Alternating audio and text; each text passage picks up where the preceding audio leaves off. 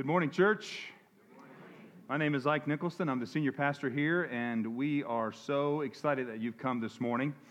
Uh, we are in the middle of a series on the first 12 chapters of Genesis, and today we're going to be looking at Genesis chapter 6. So if you have your Bibles uh, and you turn to Genesis chapter 6, uh, also, I'm also going to be preaching uh, a little bit on 1 Peter chapter 3. Now, I know that there's nothing worse than when the pastor says that he's going to be preaching on a book of the Bible, you're not sure where it is.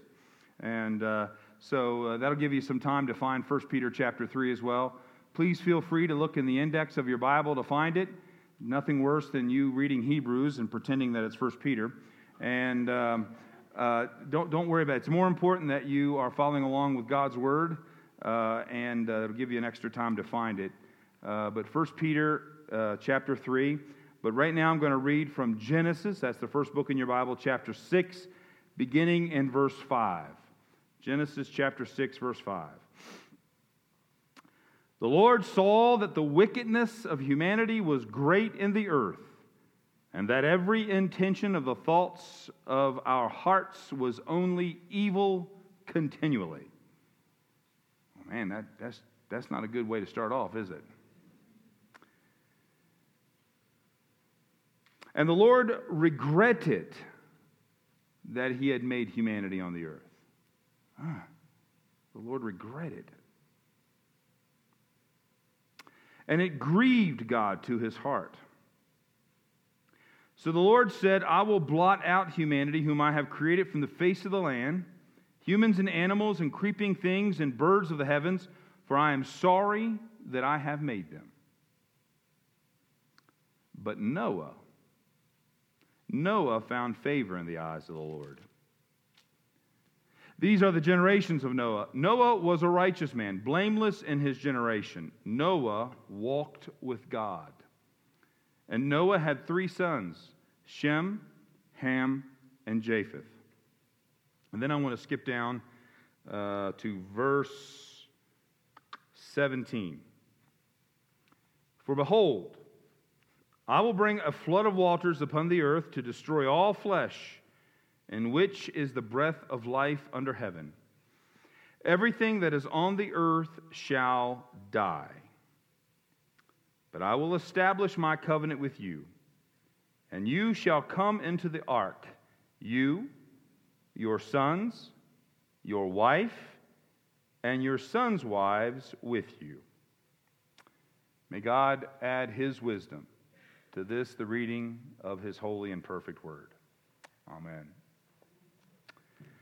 Martin Luther, who's one of the principal founders of the Protestant Reformation, said that when we read the Bible, the Old Testament included, we need to be looking for Jesus. That is, is that Jesus is in the entirety of the Bible from Genesis to Revelation. 400 years later, one of the founders of the Christian church movement, of which this congregation is a, parent, a, a product of, a guy named Alexander Campbell, he wrote, We must studiously read the Old Testament before we can accurately understand the New Testament. Now, today, I read to you just a very small portion of the five chapters in Genesis that deal with Noah and the flood. That's Genesis uh, chapter 6. Um, let's see, it goes uh, about to 6 to 10. So, four chapters.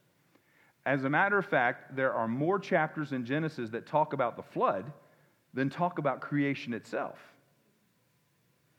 Now, everything in this story about the flood is important.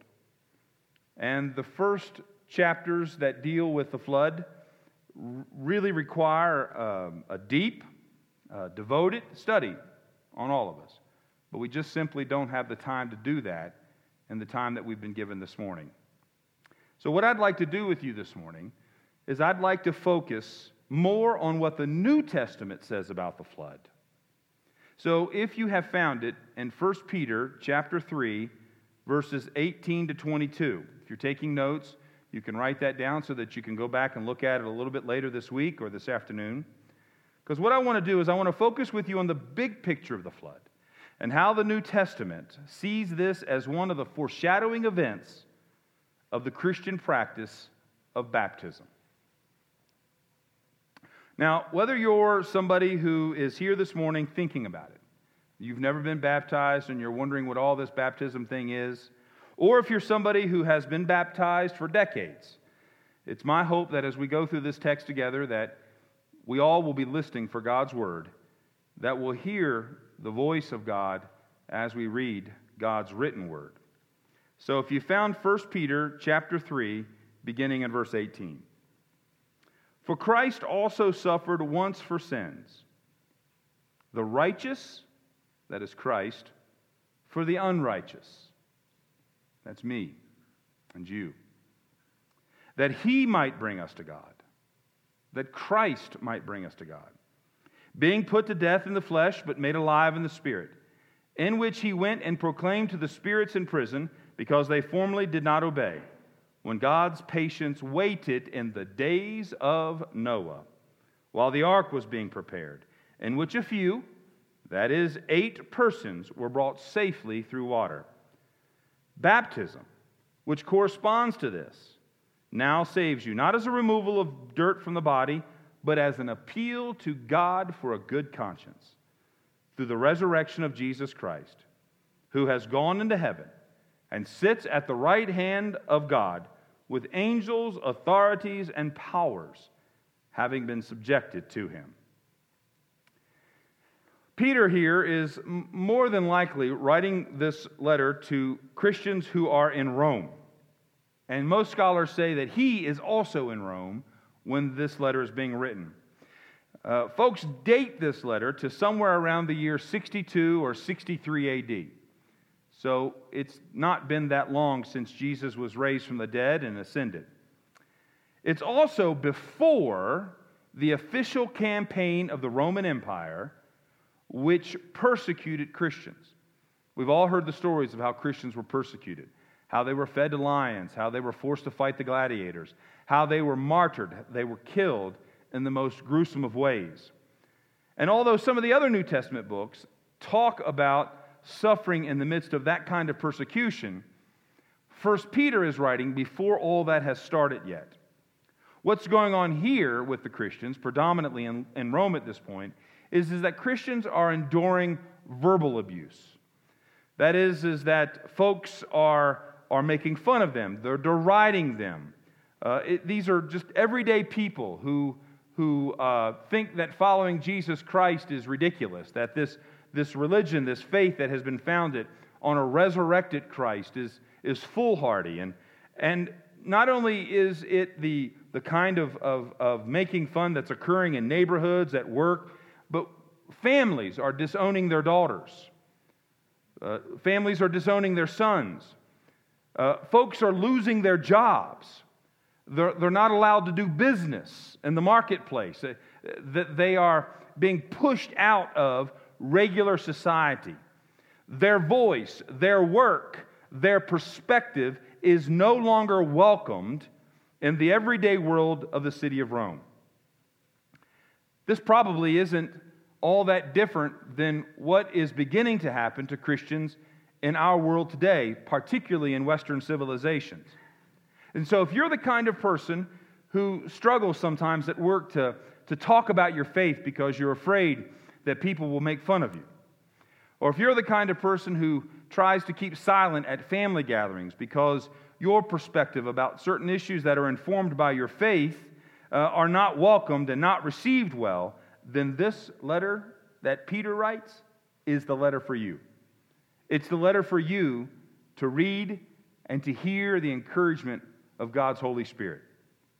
Now, the portion of the letter which I read to you today Peter begins this portion of the letter with the same kind of summaries that we see in lots of the other letters of the New Testament. That is, is that most of the writers, when they begin to write their letters, they take a, a line or two, or maybe even a chapter, and they summarize the work of Jesus Christ. What it was that Jesus has done for us, why it's important, why it's significant. And so Peter says, Christ also suffered once for sins the righteous for the unrighteous, that he might bring us to God, being put to death in the flesh, but made alive in the spirit. And then Peter does something very interesting and is the point of our message today as we continue in this series in Genesis. He equates the work that Christ has done and the work that Christ does in our lives, specifically through baptism, with the story of Noah and the flood. It's a story that everyone knows.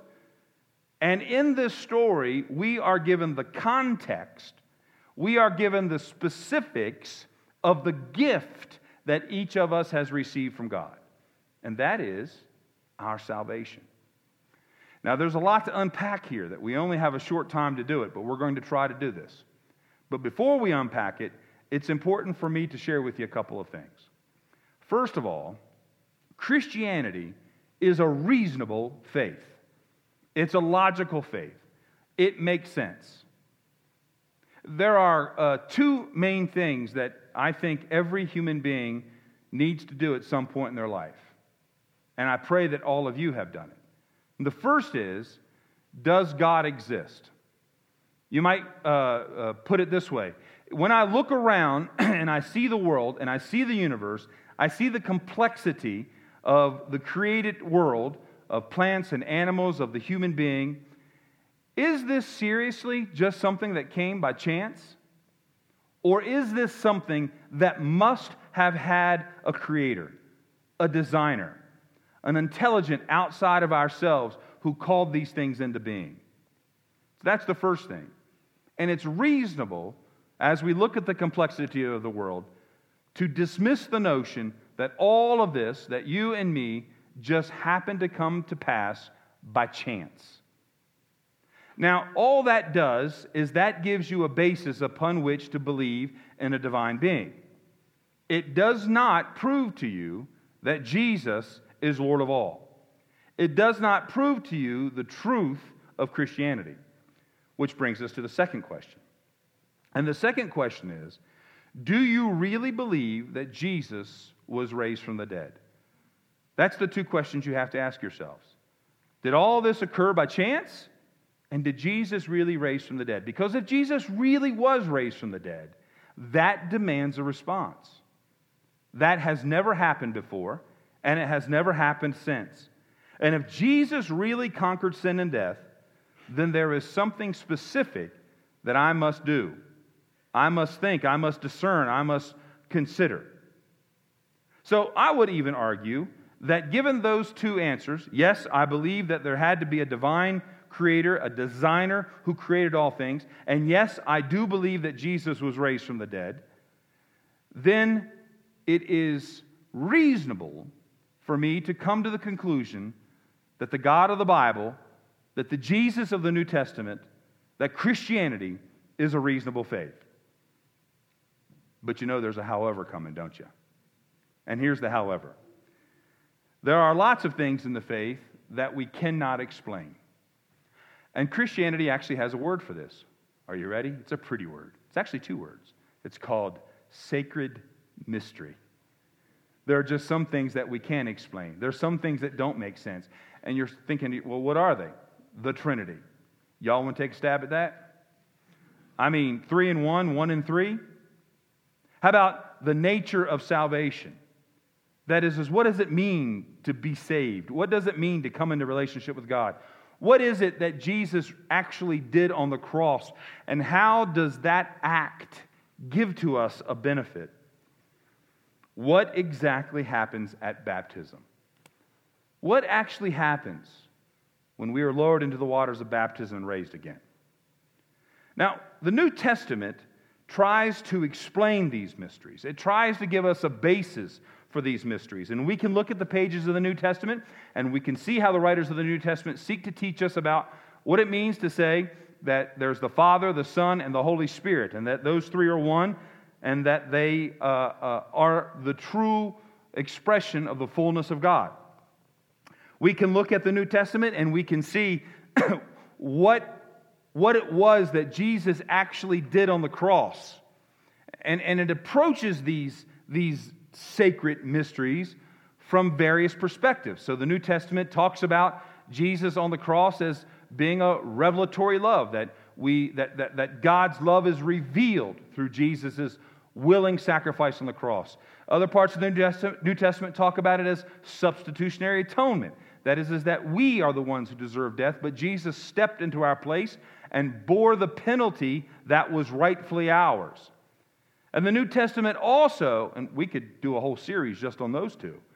And the New Testament also tries to look at this act of baptism from various perspectives. And as a matter of fact, the New Testament uses no less, you can argue more, but you can't argue less, no less than seven different perspectives about baptism.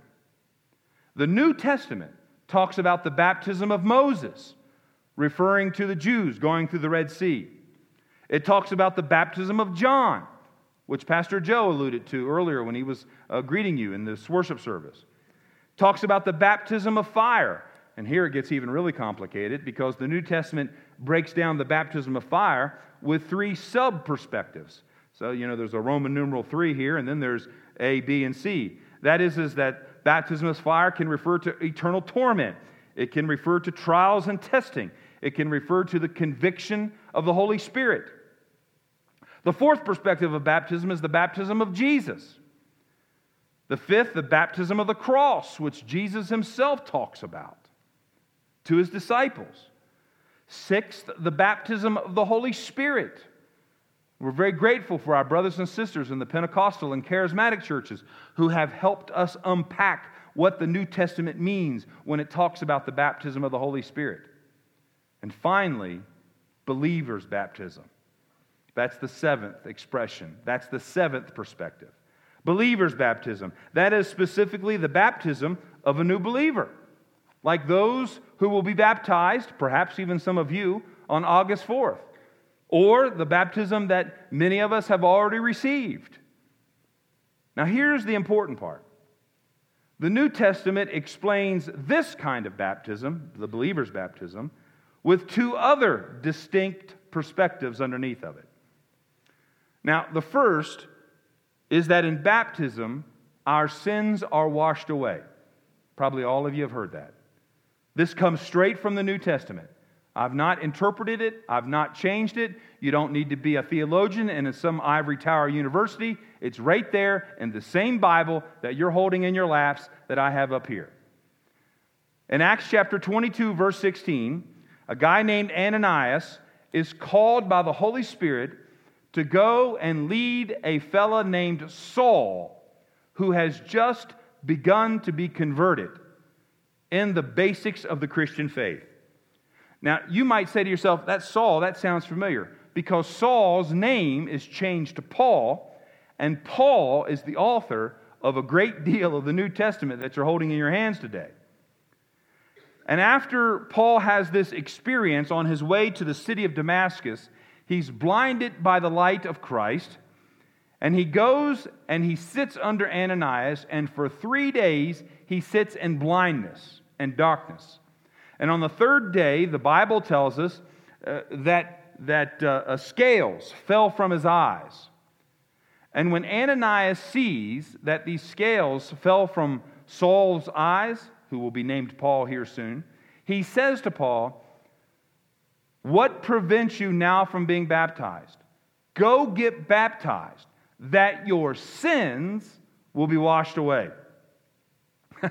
I remember in my last church, which was that I served, was on the banks of the Ohio River, and a, young girl came up to me and she was asking about baptism, and she said, "So what really happens at baptism?" And I said, "Well, it's when our sins are washed away." And she looked at me and she, with this uh, eyes huge, and she says, what do you mean they're washed away? I, she said, Where do they go? And I said, Well, they're, they're washed away in the baptistry and they go down the drain and out into the Ohio River. she was horrified. She said, Pastor, what if somebody swimming in the river and my sins get on them? Well, needless to say, we needed to wait a few more years before we baptized her.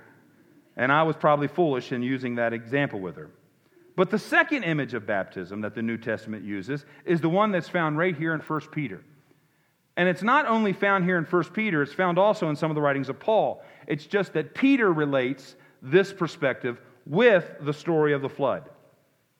What Peter is teaching us here is, is like the flood, you see. In the flood, there were people who were evil. Genesis says they were wicked. And God says that He is going to destroy that wickedness by the flood. The flood was the death of those who refused to live into the image of God. Now, if you were here a couple of weeks ago when we began this series, we talked about that. That was the, the, the lesson on creation. That we've been created in what? The image of God. And these are people who rejected being created in the image of God. Now, just like in the flood, Noah and his family were saved by the same exact waters that served as the final judgment of the wicked. That's what Peter is saying here. Just as the waters saved Noah, they function in the same way for the Christians to whom Peter is writing here. We, the church, we don't really use this image a whole lot.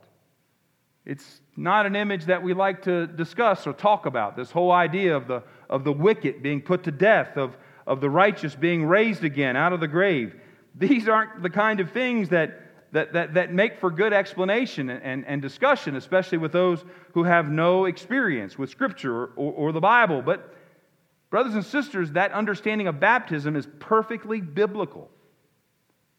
When we are baptized, our old self, the self that was rebellious, the self that rejected the idea that we've been made in the image of God, the self that wants to make our own hearts the gods of our life, the self that says we can decide what is best for us, the self that says to our Heavenly Father, I want no part of you.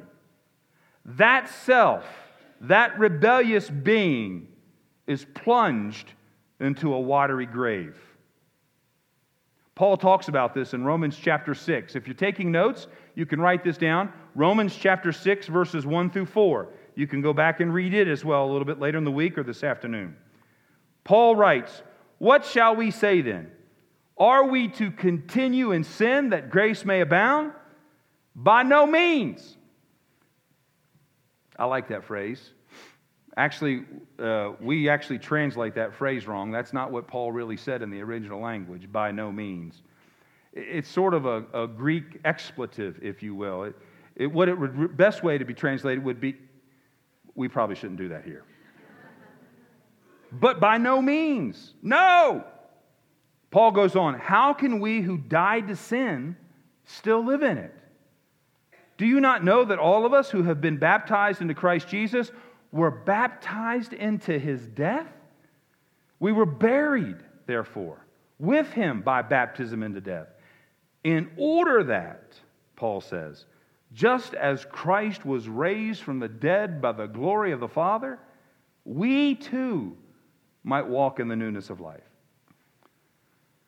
You see, in baptism, we are buried with Christ. We are plunged beneath the waters we, jo- we are joined with Christ in his death. I don't, I don't know if you've seen this. It's, I like, this is what I like to do. When I baptize somebody, I take them down in that grave and I wait for the waters to settle back over them. I want to make sure they're really buried. Of course, there's a look of horror and fear in the, in the face of the one being baptized, wondering if I'm going to pull them up again. And then once that water has come back and steady over them again, the Holy Spirit, working through the hands of the pastor or the Christian who's baptizing that person, begins to pull us out of that grave. The struggle of the water's resistance, the power of death trying to hold on to us, is ultimately to no avail. You, you, you see, the power of Christ cannot be resisted, it cannot be overcome. And suddenly, we're pulled out of the grave, we're pulled out of the clutches of death we're pulled out of the powers of darkness that want to hold us in their tomb, and we're raised again to new life. New life with Christ, new life in Christ, new life for Christ. We are born again. In 1 Peter chapter 3 verse 21, Peter specifically says, baptism, which corresponds to this, now saves you. Not as a removal of dirt from the body, but as an appeal to God for a good conscience. An appeal to God for a good conscience. Now, remember that first sermon that, that I shared with you a few weeks ago? When we talked about what it made, what it meant to be made in the image of God? Do you remember what I suggested to you? That one of, if not the principal meaning of being made in the image of God, is that we are given a conscience. A conscience. That is, is the word conscience means with knowledge. That is, is that we have the ability to know right from wrong. That we have the awareness of what God created us to do, to be. That we are the perfect reflection of God the Father. That's what it meant to be made in the image of God. That's what it means to be given a conscience. But because of sin, that image that we were of the Father was broken. And the New Testament talks about this. If you're taking notes, write this down. Colossians chapter 1 verse 15. Paul writing here again. He says, "He, that is Christ, is the image of the invisible God, the firstborn of creation." That is is that Jesus Christ is the perfect image of God the Father. If you want to know who God the Father is, Paul says, look at Jesus. Jesus is the perfect reflection of who God the Father is. But Paul continues this teaching. Here he does it in Romans chapter 8 verse 29. You can write that down. Romans 8:29. For those whom he foreknew, he also predestined, are you ready? To be conformed into the image of his son, in order that he might be the firstborn among many brothers and sisters. So, see, the New Testament begins to make sense here. Just as Jesus is the perfect image of God the Father, we are the perfect image of God the Son, of Jesus Christ. We, like Christ, have died and been raised again. Death is defeated, and we become brothers and sisters with Jesus Christ. My family has been a part of the Christian church movement since 1897 when my grandmother's uncle went to a gospel meeting on the banks of the Pocomoke River in Snow Hill, Maryland. And there he listened to an old Christian church preacher, accepted Christ, and was baptized. He became one of the founding members of the Snow Hill Christian Church. And I am the fourth generation in my family to call that church their spiritual home. Now, that sounds really good, except for somewhere around the year of 1978, my mother decided that it was time for us to leave the Christian church because, not for any doctrinal reasons, but they were arguing over the air conditioners. Now, I know that stuns and shocks all of you. But uh, we decided, my mother decided that, that I didn't need to be raised in that context where they were arguing over the Christian, over the air conditioner. That she didn't want me to see how mean Christians could be to each other. Well, little did she know what was awaiting me. But we began attending a little church out in the middle of a wheat field that was surrounded by chicken farms. Suffice it to say that summer worship carried with it a unique and specific odor. About a year prior to this, I'd been begging my mother that I could get baptized. But this was back in the day in the Christian church where we never baptized people until they turned 12 years old. It was the age of accountability. It's an old way of teaching that was a part of our movement that isn't as prevalent these days. But I begged and begged and begged my mother that I wanted to go forward, make my public profession of faith, and be baptized. And so finally, on January 13th, 1980, my mother finally relented, and I went forward in that little country church, white clapboard church in the middle of a wheat field, and made my public profession of faith. I was five days away from my 11th birthday. Now, the preacher at that little church at the time, he knew that we were from the Christian church down the road, and he was rather skeptical of both me and my mother, and he refused to baptize me. So instead, he required me to meet with him every Sunday after worship so that I could be instructed in his or his church's understanding of the faith. Well, 10 months go by, every Sunday with him. And when he realized that he wasn't making any headway, he just decided to go ahead and baptize me. And so my baptism was on Sunday, November 9th, 1980. Now, I know for some of you that was like yesterday. But for me, that was a day in which I was more excited than I had ever been in my life. I was so excited that when I was in the baptistry waiting for the pastor to lower me in the waters, I couldn't help but smile. My body was shaking. Well, it could have been shaking because the baptistry was freezing cold. That was before baptistries had heaters, too.